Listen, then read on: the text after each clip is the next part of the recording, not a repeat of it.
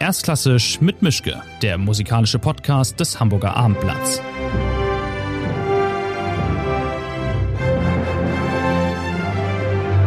Ja, herzlich willkommen bei der neuen Folge von Erstklassisch mit Mischke. Wir haben heute eine Premiere, nämlich nicht nur einen Gast, sondern zwei Gäste. Dafür spielen die aber in der Regel nur oder oft an nur einem oder auf nur einem Instrument. Von daher gleicht es sich wieder aus. Jara Thal und Andreas Grothusen sind da, ein Klavierduo aus München.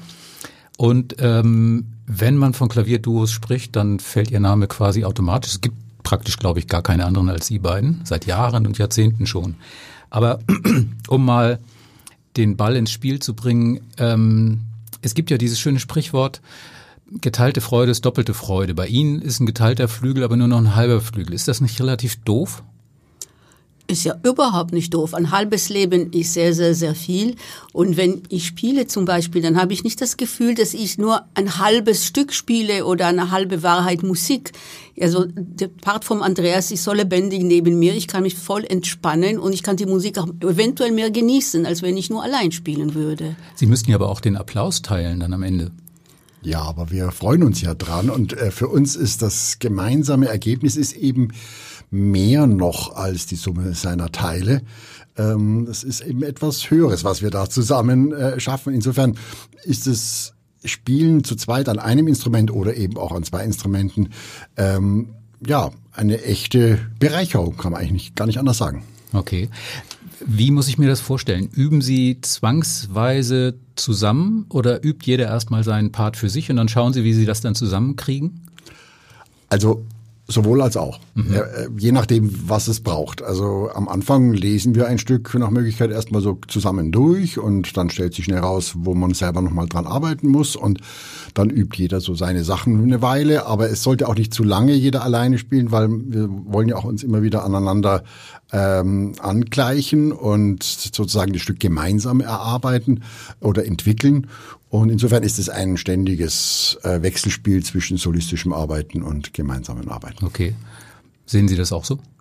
Äh, ich kann es gar nicht anders sehen, das ist die Wahrheit, ja. Ich meine, und es geht auch gar nicht anders. Also ich meine, jede, jede Part hat seine Tücken, also sei es Fingersätze, also man muss sich einige Sachen überlegen, man muss es auch üben, man muss, jeder muss seinen Part können, aber natürlich, man muss auch den Part so ab, so spielen, dass es abgestimmt ist auf dem, auf dem anderen Part. Also insofern, es geht ständig allein üben und ständig auch miteinander spielen. Mhm.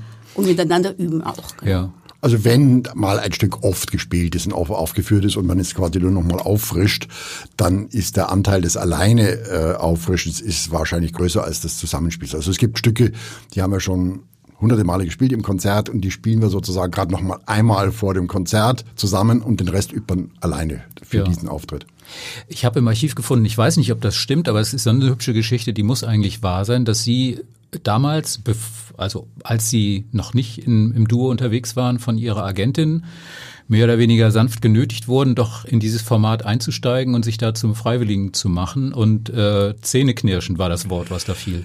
Fast ja, weil ich hatte das Klavierduo für mich persönlich nicht auf dem Schirm als meine Zukunft. Und das war einfach das solistische Spiel und das haben wir ja auch gemeinsam eine ganze Weile betrieben, schon als, als wir zusammen gewohnt haben. Und dann hatte eben die Agentin gemeint, es wäre doch irgendwo sinnvoller, wenn wir unsere Energien bündeln würden und dann im Endeffekt eben auch gemeinsam reisen würden und eben alles zusammen machen würden. Und dann, ja, habe ich mir gedacht, na gut, schauen wir mal, probieren wir das mal. Und bei der Recherche nach entsprechendem Repertoire, da ist plötzlich der Groschen gefallen. Habe ich gesagt, boah, da gibt's doch so viele Stücke, die man nie hört, die zum Teil auch wirklich virtuos sind. Und das haben wir als die große Herausforderung für uns dann gesehen und auch erkannt und akzeptiert. Aha. Also war das nicht es hat relativ, es ging relativ schnell, bis auch Sie gemerkt haben, das ist keine ganz dumme Idee, dass Sie sich mit ihm zusammentun. Ich fand es nie eine dumme Idee. Ich wollte es immer machen. Und ich habe schon, schon als Kind mit meinem Klavierlehrer noch in meinem Heimatland, also in Israel, sehr viel Klavier zu vier Händen gespielt. Also für mich war sozusagen äh, die Situation, ich play, also ich sitze da und spiele Diskant und neben mir sitzt ein Herr oder ein Mann und spielt auch mit. Also mhm. war für mich eine recht natürliche Situation und ich fand es immer sehr schön. Und als die Idee kam, dass wir das zusammen machen, beziehungsweise ich wollte das schon früher, aber Andreas hat abgelehnt. Und da kam irgendwie die Idee von außen, das hat ihm einigermaßen überzeugt und dann die Ergebnisse, glaube ich, haben ihn weiterhin überzeugt. Also Okay. bis heute ist er ziemlich überzeugt, also macht den Eindruck mindestens. Ja, doch, sieht so aus. Das war für uns schon die richtige, die richtige und für unser Leben ganz entscheidende Entwicklung. Ja, und dann haben Sie ein für alle Mal eine Münze geworfen und damit entschieden, wer die erste und wer die zweite oder wer Primo und wer Secondo spielt oder wonach ging das? Das beim vierhändigen Spiel an einem Klavier ähm, gibt's für uns oder gab's für uns gar keine lange Frage oder, oder lange Diskussion. Das war so eindeutig, dass Jara oben sitzen soll äh, und ich unten. Das war ganz natürlich. Sie war es gewohnt von Kindheit an und ich war es eigentlich auch fast gewohnt, wenn ich mal so unter Spaß mit Studentenkollegen gespielt habe. Ich habe auch eher unten gespielt und fühle mich auch in dieser Rolle ganz besonders wohl, weil es ist eigentlich eher die Rolle so wie, wie ein Dirigent. Man, man hat das Pedal, man hat die Bässe, man verwaltet die Harmonien so mehr oder weniger und äh, kann das Ganze also ganz gut steuern. Und es sähe auch sehr albern aus, wenn der hochgewachsene Mann und die kleine Frau äh, andersrum säßen und sozusagen das Publikum diese Frau dann nicht sehen würde. Und ich finde es auch äh, bei allem, bei aller Gleichberechtigung und Emanzipation, ich finde, ähm, dass die Frau die hohen Töne spielt und der Mann die Tiefen, finde ich doch noch ein Tick natürlicher. Also ich finde es immer etwas irritierend, wenn ich äh, gemischte Paare äh, vierhändig spielen sehe und der Mann oben, oftmals sind es ja auch gestandene Männer, die dann irgendwie so die, die äh, feinen äh, Tönchen oben spielen und dann die Frau unten dort die tiefen Bässe. Das ist für mich ein kleiner Widerspruch. Also es ist ein bisschen wie Tür aufhalten, wenn man ins Restaurant kommt. Ja. Also äh, ist einfach, es war die natürlichste Lösung für uns. Und beim Zweiklavierigen ist es für uns ein bisschen anders. Da sind natürlich die Klaviere eher gleichberechtigt. Und da haben wir aber dann entschieden, dass ich mehr das, tendenziell mehr das erste Klavier spiele, was auch mehr tatsächlich dann die oberen Sachen verwaltet. Aber da kommt es auch wieder mehr auf die Strahlkraft an, auf die Power. Ähm, also wenn die beiden Klaviere gegenüberstehen, dann macht es auch Sinn, das so zu teilen. Ich kann mir vorstellen, dass es hin und wieder womöglich auch Tage gibt, an denen Sie, wie soll ich sagen, schon kaum Lust haben, alleine zu üben. Wenn man jetzt aber auch noch gezwungen ist, mit jemandem zusammen zu üben und A sagt oder fühlt nach einer halben Stunde, jetzt wäre es aber auch mal gut und ich könnte jetzt auch Feierabend machen, B will oder muss aber noch weiter üben und Sie sind dann mitgehangen und Nein, so ist also das nicht. Diese Konstellation kann ich wirklich in aller Offenheit und Ehrlichkeit sagen, das gibt's eigentlich gar nicht, dass man nicht üben will. Ähm, weil wir haben so interessante Projekte und sind so ähm, motiviert, äh, dieses zu entwickeln und auf, auf eine mögliche Spitze zu treiben. Und es ist so auch so eine Befriedigung, dass das eben so lange so gut lief. Und also das ist eigentlich nie wirklich in Frage gestanden und auch wirklich so die Lust, jetzt mache ich mal Feierabend. Gut, irgendwann mal macht man auch mal was anderes als Klavierspielen. Natürlich, wir, wir, wir üben gar nicht jeden Tag. Das hätte Aber- mich jetzt auch erschreckt. Also Nein, Nein, Gottes Willen, so ist es nicht. Es gibt auch wirklich noch ein Leben neben der Musik. Aber wenn man äh, irgendwie Projekte hat oder ein Ziel hat oder ein Konzert vor sich hat oder eben auch überhaupt gerade die Zeit so etwas eingegrenzt ist, wegen anderer Verpflichtungen und so, dann setzt man sich ans Klavier und arbeitet. Ja, es gibt ja für, also sowohl für vierhändig als auch bei der Literatur für zwei Klaviere ja dieses Etikett, was gern so als Klischee draufgehauen wird, das ist entweder Zirkus oder es ist Salonmusik oder Hausmusik, also so halbwertiges Zeugs eigentlich. Und es gibt ja auch zwar ein riesiges Repertoire, es gibt wahnsinnig viele Bearbeitungen, aber es hat immer noch so den, das leichte Aroma von B-Ware. Was macht man dagegen, äh, außer es praktisch auf der Bühne zu widerlegen? Aber dieses Vorurteil ist doch nach wie vor, glaube ich, noch relativ präsent. Ja, ich meine, in unserem Leben gibt es viele Vorurteile, die werden also widerlegt durch das Leben selber oder durch die Entwicklung der Gesellschaft. Oder also wenn wir denken zum Beispiel an die Gattung des Quartett, des Streichquartetts. Ja. es war auch nicht gedacht, in der großen Philharmonie gespielt zu werden. Also alle, alle diese Musik äh, war eigentlich mal für ein Salon oder fürs Zuhause gedacht und irgendwann mal hat diese Gattung sich emanzipiert, Kraft ihrer Qualität. Und bei der Musik eben für zwei Pianisten an einem Klavier oder für zwei Klaviere. Tatsächlich hat, haben sie gewisse ja, Vorurteile sehr festgesetzt, so wie sie meinen Zirkus oder bittere Hausmusik. Aber dafür sind die Künstler auch zuständig, das dem, mit gutem Beispiel zu widerlegen. Hm. Und ich glaube wirklich, dieses Zirkus, dafür sind wirklich vielleicht manche Pianisten auch zuständig oder verantwortlich, um nicht hm. zu sagen schuldig. Ja, das möchte ich nicht sagen. Also wir sind nicht, nicht, nicht an der Moralecke. Ja.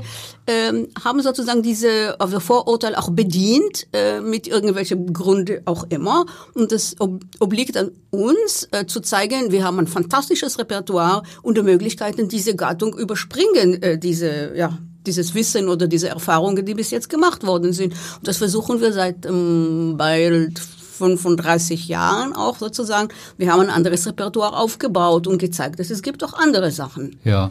Wie reagieren denn eigentlich, wie soll ich sagen, also normale Klaviervirtuosen in großen Anführungszeichen, also Pianisten, Pianistinnen, die solo unterwegs sind, äh, sehen die sie geradezu neidisch, weil sie denken, ach Mensch, ich würde das so gerne auch mal, aber ich komme nicht dazu. Ich muss immer ständig Tchaikovsky Klavierkonzert spielen und Beethoven Sonaten und niemand fragt mich, ob ich mal ein Duo machen möchte. Wie ist die, die Chemie mit Einzelkämpfern gewissermaßen? Also ich glaube, es gibt viele ähm, Solopianisten, die auch äh, eben, wie Sie sagen, gerne mal Duo spielen und das auch tun. Mhm. Ähm, ich denke, wenn, wenn Daniel Barenboim und Martha Agerich zum Beispiel, dann spielen sie eben halt vierhändig, da sagt natürlich keiner Nein. Und ähm, ja, also wir betrachten das äh, manchmal, also ich nicht jetzt auf die beiden bezogenen Pianisten, aber manchmal auch mit einer gewissen Skepsis, weil es schon äh, seinen Grund hat, dass man eben jahrelang zusammen äh, spielt und die Dinge entwickelt und nicht einfach mal so äh, zwei Proben macht und dann die Stücke spielt, was eben einfach oftmals geschieht, durchaus zum Schaden des der vierhändigen Klavierkultur. Mhm. Weil es hat eigentlich diese Musik so etwas zu so, einer Gelegenheitsmusik reduziert.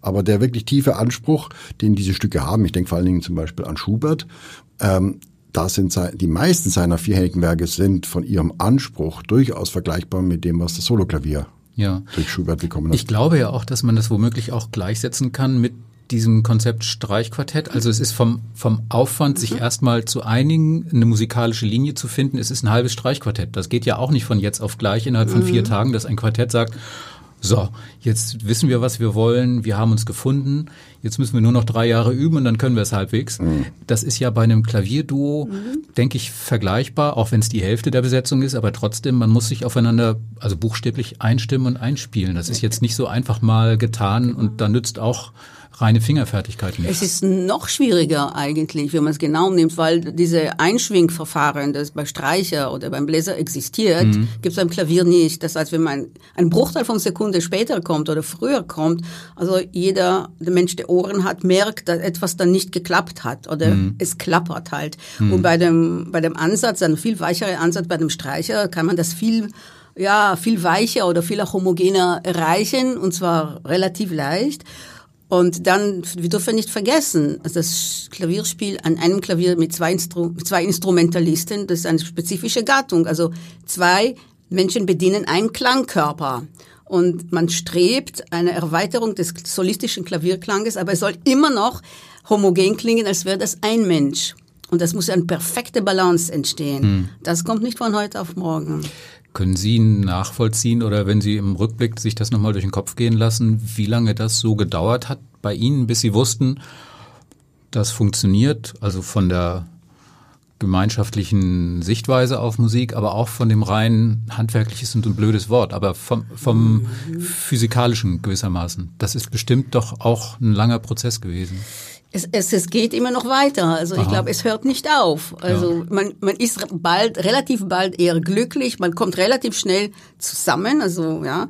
Aber die Entwicklung des Klanges, des gemeinschaftlichen Klanges, das dauert schon und man wächst auch anhand eines Repertoires. Also wenn ich sagen darf zum Beispiel, wir haben diese Schubert-Aufnahmen gemacht Mitte der 90er Jahre. Da haben mhm. wir schon acht Jahre vielleicht schon zusammengespielt. Ich glaube, das war so ein Punkt, wo wir wirklich zu unserem Klang oder wirklich zu unserer auch ästhetischen Klang gefunden haben. Also es hat so lange gebraucht. Und glaube ich, wirklich bei dieser Aufgabe, die wirklich quasi das Olymp in gewisser Weise des Klavierspiels zu vier Händen ist, da glaube ich, mussten wir uns wirklich finden.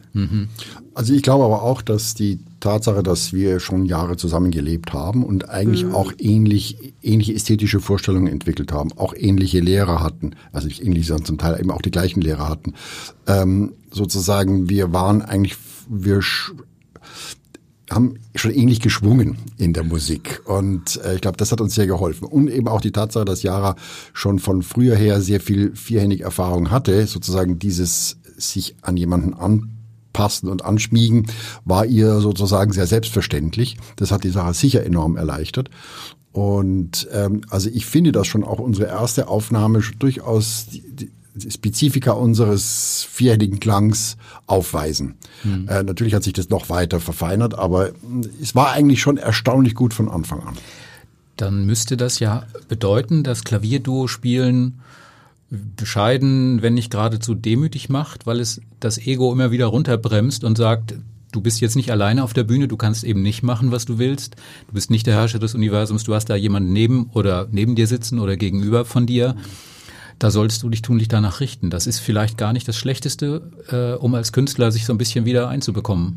Ja, das ist aber auch sozusagen das Auswahlverfahren, weil dazu sind viele äh, als Einzelkämpfer äh, ausgebildete Pianisten nicht äh, imstande oder nicht willens, ähm, sich da sozusagen zurückzuschrauben. Ähm, also es bedarf schon zweier Pianisten, die eigentlich das solistische Zeug haben und trotzdem aber auch von ihrer Persönlichkeitsstruktur so veranlagt sind, dass sie sagen, ja, ich bin aber auch bereit für etwas Gemeinsames da was abzugeben oder eben mich Gönnen können. anzupassen. Ja, also das ähm, gönnen können. genau. Ich meine, wir haben auch Freunden, also Paare, die beide Klavier spielen Mhm. und sehr gut, aber sie können nicht zusammenspielen. Sie vielleicht können sich verständigen im normalen Leben, aber wenn es geht Sobald darum, sich ans Klavier setzen, ist dann funktioniert Alarm. es nicht. Und die Arbeitsweise zum Beispiel, ja, das muss man auch irgendwie sich da harmonieren. Ja. Ja. Aber ich muss zum Beispiel, ja, wenn wir so privat sind, also auf dem Klavier ist es bei uns kein Problem, aber ich glaube, wir hätten nie eine Firma zusammen managen können oder ein Büro führen Jetzt können. muss ich fragen, warum nicht? Ja, weil ich glaube, wir haben eine absolute andere Sehweise, wie man Menschen begegnet oder wie man einen Brief schreibt oder wann reagiert man oder wie reagiert man. Ich glaube, da haben wir absolut andere Vorstellungen und dann, da glaube ich, hätten wir uns ordentlich verkracht. Aber wenn wir im Schubert spielen, er ist der Boss. Er sagt jetzt. Also da ist es, also der, der Raum, wo man sich nicht einigen kann, ist geringer, ja. Ja. Wenn ich mir das äh, überlege, wenn Sie Repertoire angehen, also Sie haben einen riesigen Fundus inzwischen dann da, aber wenn ein neues Stück Ihnen auf den, aufs Pult fällt, ähm, wie läuft das dann? Wer entscheidet, was gespielt wird und von wem oder von was Sie die Finger lassen? Ist das, muss das einstimmig sein? Ja. Also wenn einer sagt, von Ja, den beiden natürlich. ist doof, ist schon klar, dass es nicht geht, aber gibt es da eine feste Abfolge von Prüfungsmodalitäten, wie Sie ein Stück so auf die Waage tun und sagen, ist okay oder lassen wir? Also in der Regel ticken wir der sehr ähnlich und haben ähnliche Vorlieben. Und wenn sich aber herausstellt, zum Beispiel, dass einer wirklich brennt für eine Sache und der andere Sagt, ist spielt vielleicht halt etwas äh, jetzt gleichgültiger, dann macht er mit und Ja. Mhm. lässt sich vielleicht auch mitziehen und lässt sich überzeugen davon. Also das gibt es bei uns durchaus auch. Welche Stücke wären das, oder fällt Ihnen da ein Stück ein, wo Sie sich so ein bisschen erstmal dazu, naja, also nicht getragen haben, aber was jetzt nicht von vornherein ganz oben auf der Beliebtheitsskala war? Ähm, so, so eindeutig kann ich diese Frage nicht beantworten. Ich, ich gebe zwei Beispiele, aber die sind nicht ganz genau so, wie Sie gefragt haben. Also ich erinnere mich, äh, zu Anfang der 90er Jahre, und damals äh, war die Recherchearbeit noch also physisch, also man musste zu einer Bibliothek gehen, Katalog durchstöbern und auf irgendeinen Komponist stoßen, der etwas für Klavier zu vier Händen oder zwei Klaviere komponiert hat, was wir nicht kannten oder so. Und so hat Andreas einmal in der Bayerische Staatsbibliothek den Komponisten Theodor Gouvi per Name mal entdeckt und eine ganze Reihe von Klaviermusik zu vier Händen und hat ein paar Hefte, so schön hieß, nach Hause mitgebracht zum Lesen und vom, haben vom Blatt gelesen und Andreas sagte von Anfang an, ich liebe diese Musik. Also, und Sie haben gesagt, ich nicht. Nein, nein, ich habe gesagt, gut, wenn du sie liebst, dann lesen wir weiter. Also Okay. ich hatte noch diese Meinung nicht, aber ähm, er hat es wirklich recht behalten. Man, manche sozusagen, manche von uns kann vielleicht schneller verstehen oder schneller Zugang finden zu einem Stück oder zu einem Komponisten und es ist gut, wenn der andere die andere Person das nicht gleich blockiert, auch wenn der Weg da noch nicht so offen ist. Aber ich denke zum Beispiel, ich hatte die Schubert-Fantasie, also wirklich die große Fantasie, ähm, schon gespielt, bevor ich mit Andreas gespielt habe und ich mochte das Stück überhaupt nicht. Ich wusste, das ist das Tollste, was es gibt, aber rein emotional oder wie auch immer hat das Stück mich nie angesprochen. Mhm. Und es hat einige hunderte Male im Konzert gebraucht, bis ich in dieses Stück so eingestiegen bin. Also wie ich es irgendwie, also Feuer gefunden habe, ist vielleicht zu viel gesagt. Es gibt Stücke, die ich mehr liebe, aber wo ich wirklich anerkennen muss, dass es wirklich himmlische, überirdische Musik ist. Mhm. Also umgekehrt kannst du vielleicht noch was beisteuern. Ähm Richtig jetzt im Moment eigentlich nicht. Also wir spielen in der Regel Sachen, die wir beide spielen wollen. Also das, ähm, also wenn wir auch äh, Sachen geschickt bekommen von einem Komponisten zum Beispiel, dann probieren wir das aus und wir sehen relativ schnell, ob das jetzt für uns in Frage kommt oder nicht. Da sind wir in der Regel sehr äh, übereinstimmend. Es gibt ja erstaunliche, wenn man ein bisschen gräbt, und Sie sind ja viel besser da drin als ich, aber wenn man nur ein bisschen schaut, ich habe so Dinge gefunden, die ich, glaube ich, noch nicht gehört habe im Konzert, die aber schon von der Papierform interessant klingen. Also ein Konzert von Warren Williams für zwei Klaviere, dann die Bearbeitung von dem, von dem Brahms Klavierkonzert für vierhändig, die Reger Orgel Suite, jetzt die Goldberg-Variationen, mm, äh, mm. all das ist ja eigentlich ein unglaublicher Schatz, der schon dadurch so interessant wird, weil er so unbekannt ist. Mm. Das, das adelt oder verbessert ja vielleicht auch das eine oder andere Stück, weil man sich sagt, ja verdammt, das habe ich ja noch nie gehört, mm. ich wusste das gar nicht. Mm.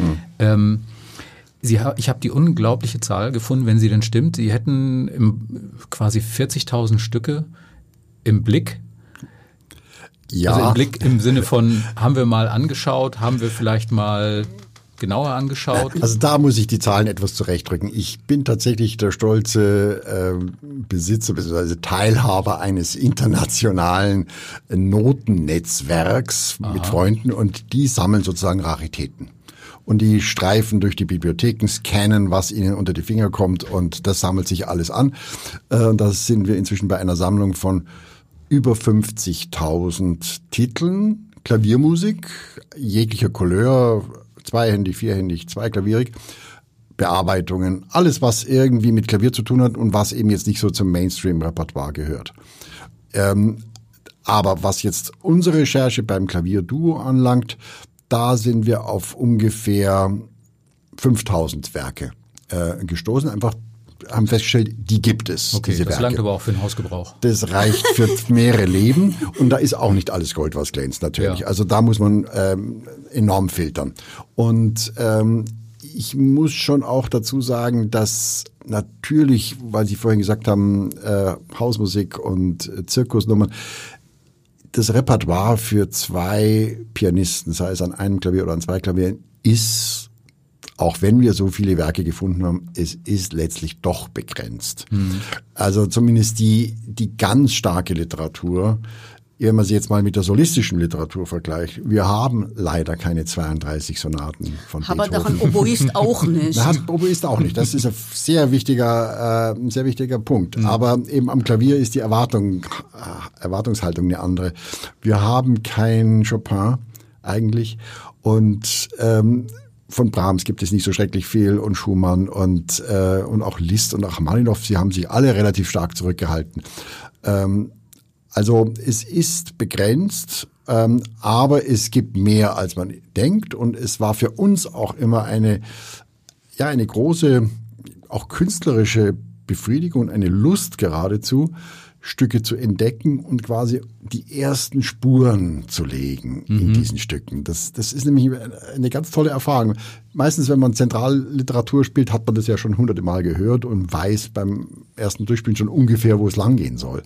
Aber wenn man eben ein neues Stück, sei es aus dem 19. Jahrhundert oder 18. Jahrhundert, einfach erstmal für sich allein kennenlernt, erstmal die ganz total eigene Fantasie entwickelt und dann das herausarbeitet, das ist letztlich viel befriedigender. Ja, was ich als Wagnerianer mit Vollbild ja so spannend fand, Sie haben 2013 im Jubiläumsjahr sich da auch in dieses Repertoire reingeschraubt. Und Wagner für zwei Klaviere ist ja original nicht viel zu wollen.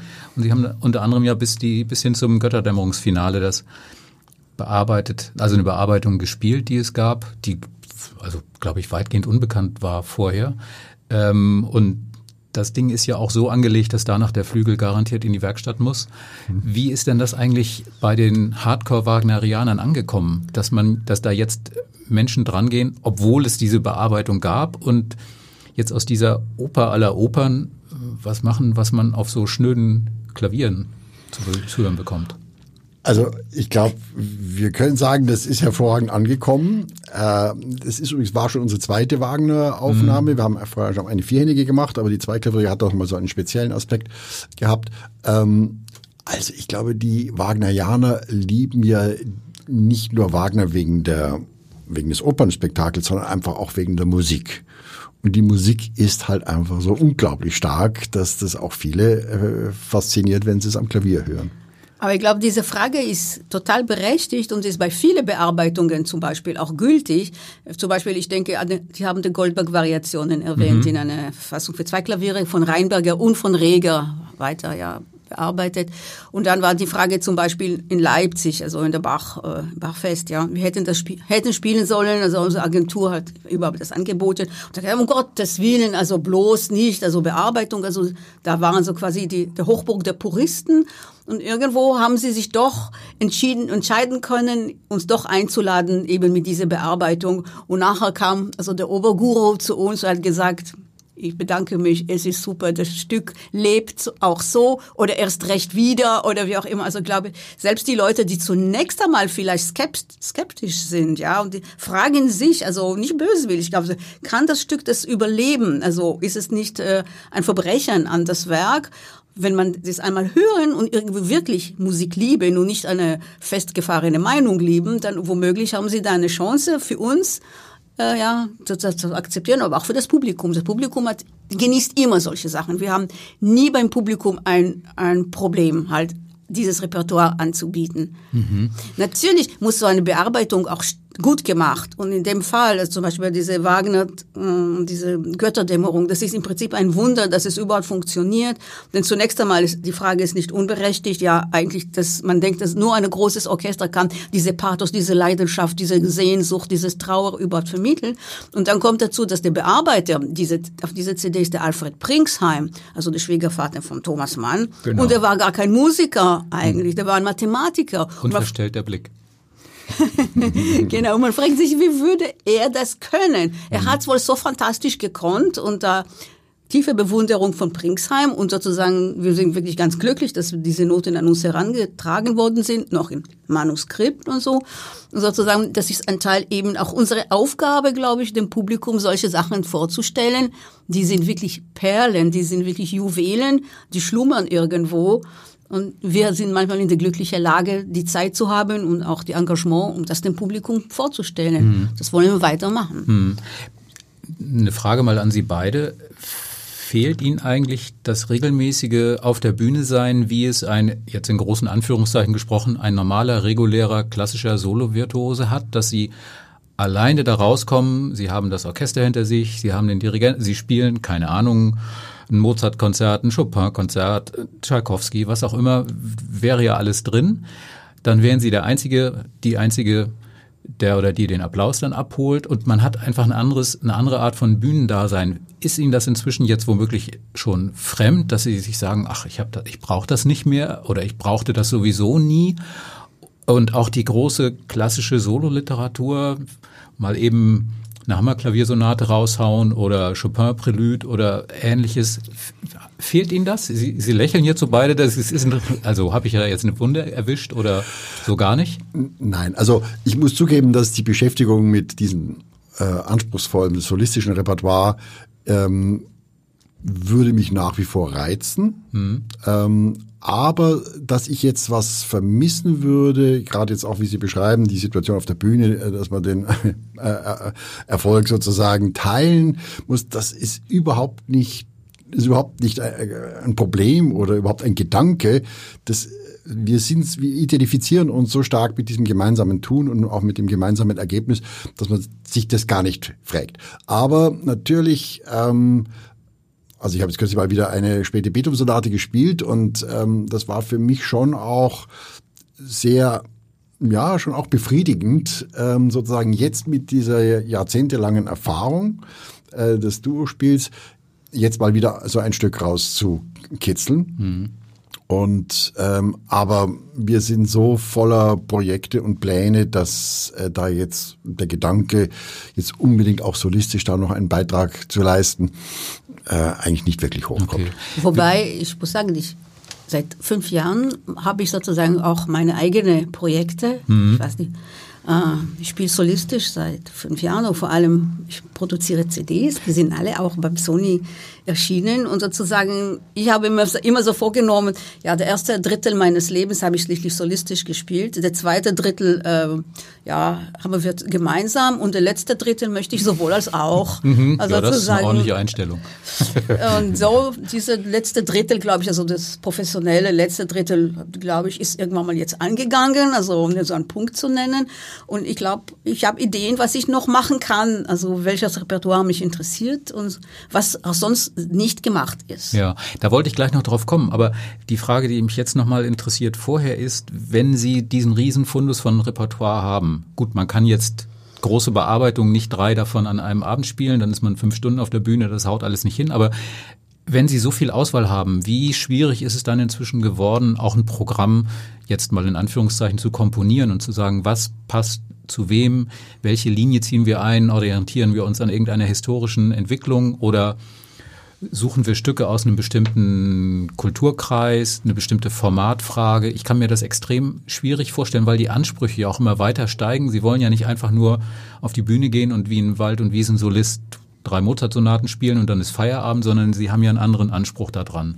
Ja, die Programmgestaltung ist tatsächlich ein ganz, ganz schwieriger Punkt und es quält uns auch oftmals wochenlang, wenn, Aha, Monate. Wenn, oder Monate, wenn ein Veranstalter meinetwegen jetzt äh, im Jahr 2021 ein Konzert macht und möchte sofort jetzt ein Programm haben und da müssen wir jetzt extrapolieren, was beschäftigt uns jetzt in der nächsten Zeit, was können wir da irgendwie zusammenbringen. Es ist sehr schwierig. Manchmal gibt es so eine gewisse Vorgabe, dass man äh, weiß, also es soll unbedingt auf zwei Klavieren sein und nicht vierhändig oder es kann nur vierhändig sein, weil nicht zwei Flügel zur Verfügung stehen. Dann reduziert sich das schon die Problematik ein bisschen. Oder ist zum Beispiel, ist es ein Gedenkjahr, was weiß ich, 2020, Beethoven-Jahr oder solche Dinge, dann kopiert man da irgendwas drumherum.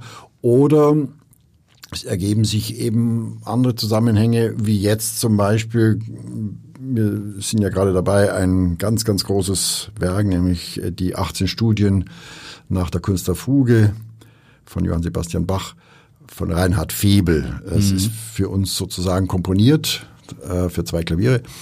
Ähm, dieses Werk ist vor fünf Jahren fertig geworden, geschrieben und wir führen es jetzt sozusagen komplett auf und mhm. werden es auch aufnehmen. Ähm, das ist also jetzt hat sehr stark mit Bach zu tun und dann geraten wir natürlich ins Visier von Bach Festivals und Bach-Veranstaltern versuchen wir, wenn es jetzt also nicht das komplette Werk von Febel äh, gespielt werden muss, versuchen da etwas herumzukopieren, vielleicht auch mit, mehr mit dem Thema nicht nur Bach, sondern vielleicht mit Polyphonie. Ähm, da passen dann zum Beispiel ganz gut die ähm, die sechs Studien für Pedalflügel, also die sechs äh, kontrapunktischen bzw. Ka äh, kanonischen äh, Studien von, für Pedalflügel von Schumann, die es in einer zweiklavierigen Fassung gibt, von Debussy und solche Sachen. Also wir versuchen da Themen dann wieder aus dieser Situation heraus Ja, aber die alte Musikfraktion hat noch nicht versucht, ihn irgendwie zwei Cembali unterzujubeln und in die Richtung mal es zu versuchen? Ja, ja also richtig unterzujubeln nicht, aber die Idee, zum Beispiel, ich musste gestehen, als wir das gesamte Schubert aufgenommen haben, hat, war unser Produzent, damals Wolf Erichson, ah, ja. er hat auch schon gedacht, also wollt ihr nicht vielleicht so ein Hammerklavier dafür nehmen, so ein altes Instrument. Und wir mussten sagen, wir haben nicht so viel Erfahrung mit diesem Instrument. Also da bräuchten wir drei Jahre, damit wir uns auf so ein Instrument voll einschwingen. Ja. Also zu sagen, ich würde nicht von heute auf morgen Cembalo nehmen oder ein Hammerklavier und deswegen ein Konzert spielen. Also da möchte ich ich möchte nicht das sagen, dass ich es nicht tue, aber da möchte ich die Zeit haben dafür. Und die Zeit haben wir bis jetzt nicht genommen. Aber es war noch nie so erwartet, erwartet wirklich. Ich glaube, mittlerweile sowieso gibt es viele Künstler, also Pianisten, die spielen Bach auf modernen Instrumenten. Also wer anderes Schiff spielt, auf, hm. ja, oder dann kommt jemand und sagt, ja, du musst ein anderes Instrument spielen. Die Leute nehmen das eigentlich so, wie es ist. Entweder es ist musikalisch überzeugend, hat wirklich Charakter oder es ist egal, wie schön das Instrument ist und wenn es flach musiziert ist, dann bringt es nicht. Ja. Weil Sie gerade diese Projekte erwähnt haben, äh, da wollte ich nochmal drauf zurückkommen. Ähm, Sie haben jetzt ja Clara Schumann am Wickel. Das ist, finde ich, ist eine ganz äh, spannende Geschichte, mal losgelöst davon, dass es natürlich durch das Jubiläumsdatum also relativ erwartbar ist, dass sich jetzt Menschen und Musiker darum kümmern. Aber Sie haben da ja auch wahnsinnig was ausgegraben. Also Sie haben die Stücke, ein Stück Musik, die Sie selbst geschrieben hat. Sie haben von Robert Schumann was. Sie haben was von Juli von Webenau eine Frau, bei der man nicht so ganz weiß, wie die wohl in die Beziehung von Clara und Robert reingepasst hat. Mhm. Ähm, und dann, was ich auch überhaupt nicht wusste, von Brahms die alte Rhapsodie nicht für Tenor, Quatsch, nicht für Alt äh, und Orchester, sondern für Tenor und Frauenchor und Klavier statt für Alt und Männerchor und Orchester und für die Hochzeit von äh, Schumanns Tochter arrangiert. Was für ein Aufwand, das auszugraben.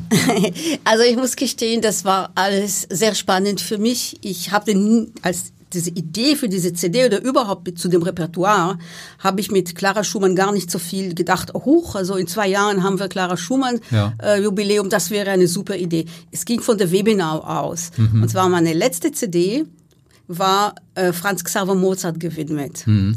und seine Polonaise. Und Franz Xaver, also der, Sohn von Wolfgang Amadee, der hat in Lemberg, also in Lwów, gelebt und dort hat er eine Geliebte gehabt.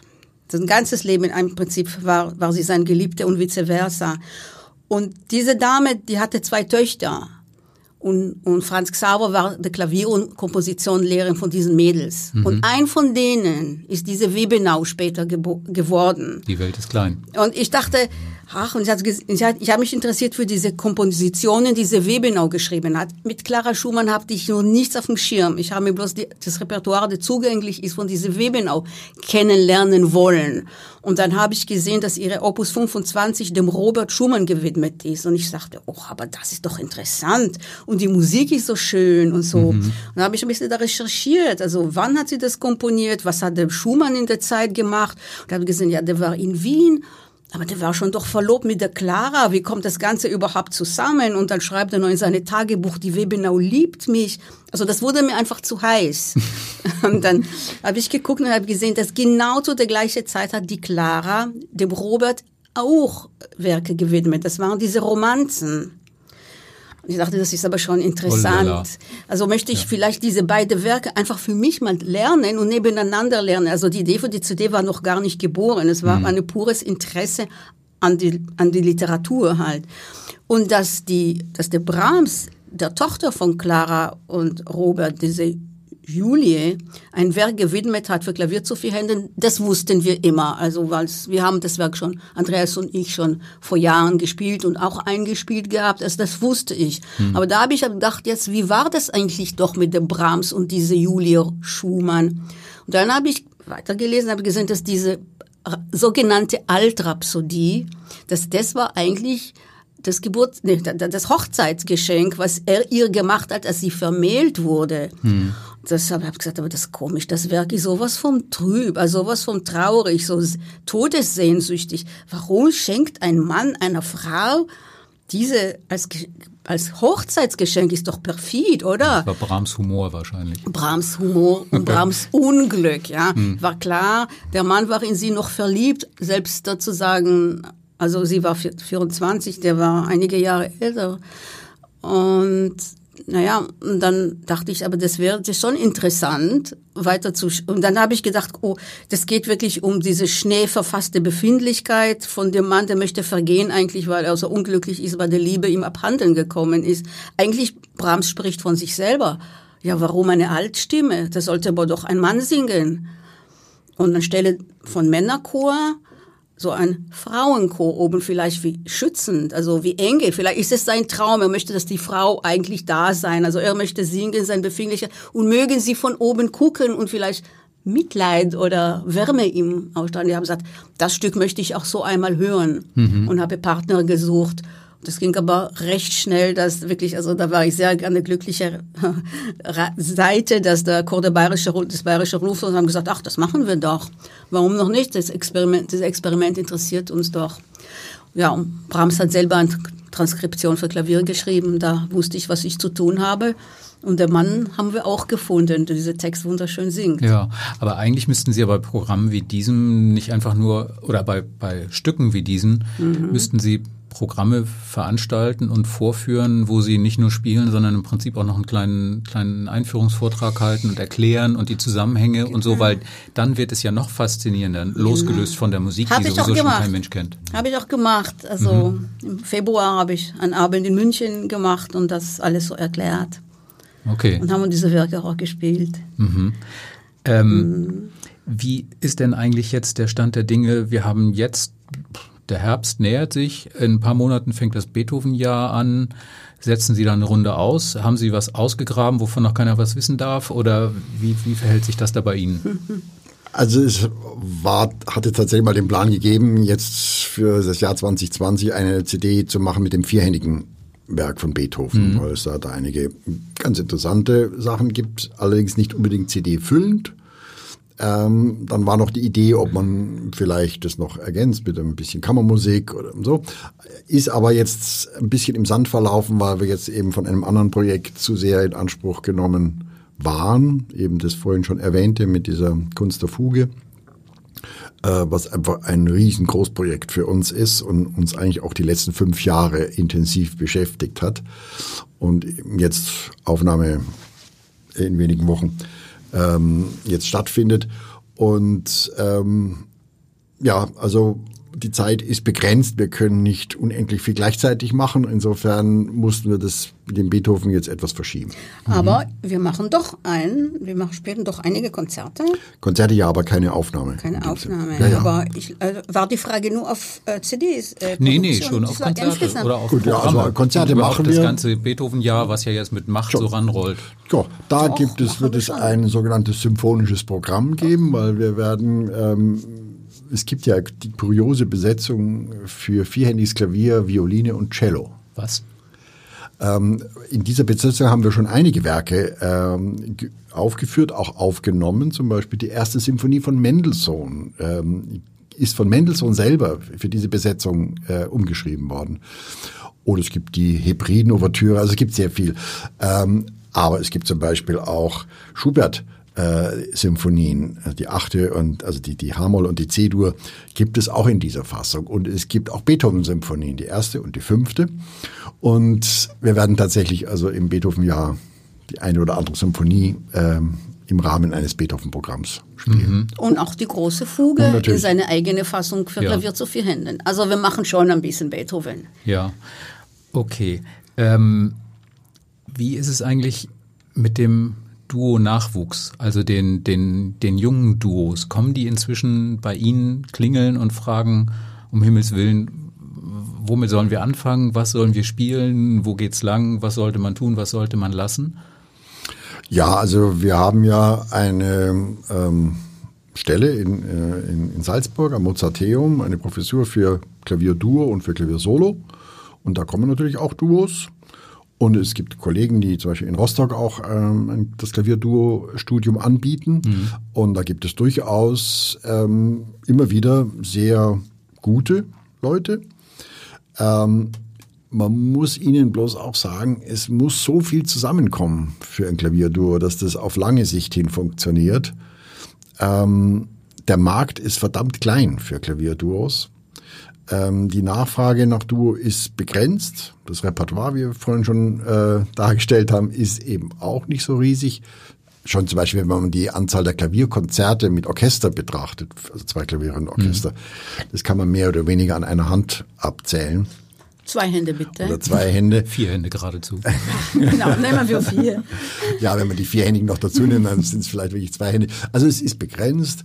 Ähm, und insofern man kann Duos nur bedingt äh, raten, sich gar, alles auf diese Karte zu setzen. Aber wenn ein Duo eben da sich danach fühlt und bereit ist, das zu tun, dann natürlich. Ähm, und Sie sagen, den im Zweifelsfall heiraten hilft. Wir haben zwei Geschwister, ähm, ist ein bisschen problematisch. Äh, ja gut, ja. Den Fall nehmen wir mal aus. Also wir hatten, viele, ja, die meisten. also wir hatten zum Beispiel ein, ein, ein Zwillingsduo, ein, zwei Damen, äh, die aus Georgien kamen und ähm, sich ganz Zwillinge. gut Zwillinge, ja. Eineiige Zwillinge. Ein Traum. Also ein Traum natürlich. mehr Klavierduo geht doch kaum. Geht auch kaum. Es ist sensationell schön. Ähm, wir sind auch eigentlich durch. Ich würde aber gerne zum Abschluss nochmal von Ihnen wissen, ähm, wenn Sie jetzt die Wahl hätten, wir hätten hier die, die, äh, die äh, kleine Lampe stehen, auf der man so ein bisschen rumreiben kann, dann käme der Komponistengeist. Ähm, von wem würden Sie sich wirklich ganz, ganz dringend und unbedingt eine Originalkomposition wünschen, wenn Sie könnten und warum? Also keine Bearbeitung, die irgendwie aus Versehen mal nebenbei passiert ist oder aus Notwendigkeit, sondern ich weiß, es geht nicht, aber nichtsdestotrotz, es muss doch einen Komponisten geben, wo Sie sagen, wenn der für uns was geschrieben hätte in dieser Formation und jetzt nicht nur eine, nur in Anführungszeichen eine Bearbeitung, unser Leben wäre schöner. Also Chopin auf jeden Fall. Chopin. Beethoven. Unbedingt. Also einfach mal so eine große Sonate, sowas Hammerklaviermäßiges, wäre doch einfach äh, absolut fällig und dringend. Aber eben auch Chopin, der Klavierkomponist schlechthin. Ähm, gerne auch von Rachmaninow oder auch Prokofjew zum Beispiel, fände ich sehr interessant. Es gibt keinerlei Andeutungen oder Hinweise, dass da womöglich noch was liegen könnte in Archiven. Es gibt was von Prokofjew für zwei Klaviere, aber und auch diese Leute haben natürlich Dinge probiert, äh, aber also uns war es bisher jetzt nicht möglich, ähm, da mehr rauszukitzeln. Okay. Also und dann würde ich, also du hast natürlich schon einige Namen ja gestohlen, also seid ihr gegönnt. Natürlich noch Schubert und Brahms noch dazu, obwohl sie haben schon einiges geschrieben, aber wenn sie jetzt noch wirklich ein großes Werk, so hammermäßig, also wirklich ein ausgewachsenes Werk, würde ich auch sehr gern. Und komischerweise Skriabin hätte mich auch wahnsinnig interessiert. Stimmt, und letztlich haben wir auch Skriabin. Schumann nicht erwähnt, Ja, der aber- zwar auch einiges gemacht hat, aber da wäre auch eine große Sonate zum Beispiel. Ja. Sehr schön. Ich kann mir den, die Abschlussfrage ja nicht verkneifen.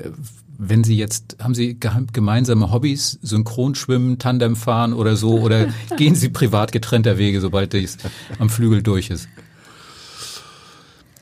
Also wir haben beide jetzt nicht so, ähm, so ganz aufwendige Hobbys, kann man eigentlich nicht sagen. Also ähm, was wir jetzt ständig verfolgen würden. Also es, es ist tatsächlich ähm, diese Aufgabe mit der Professur in Salzburg und unseren ähm, künstlerischen Aktivitäten ist lebensausfüllend.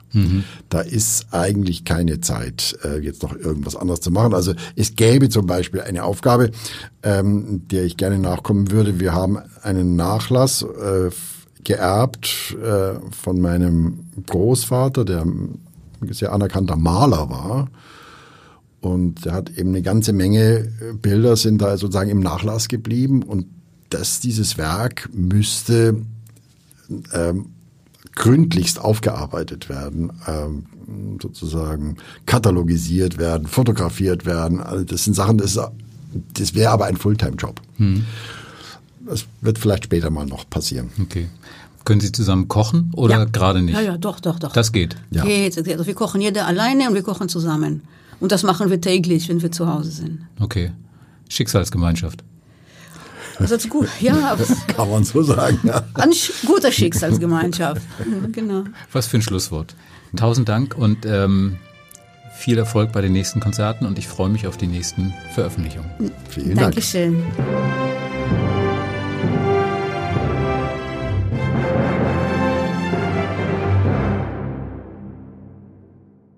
Weitere Podcasts vom Hamburger Abendblatt finden Sie auf abendblatt.de slash podcast.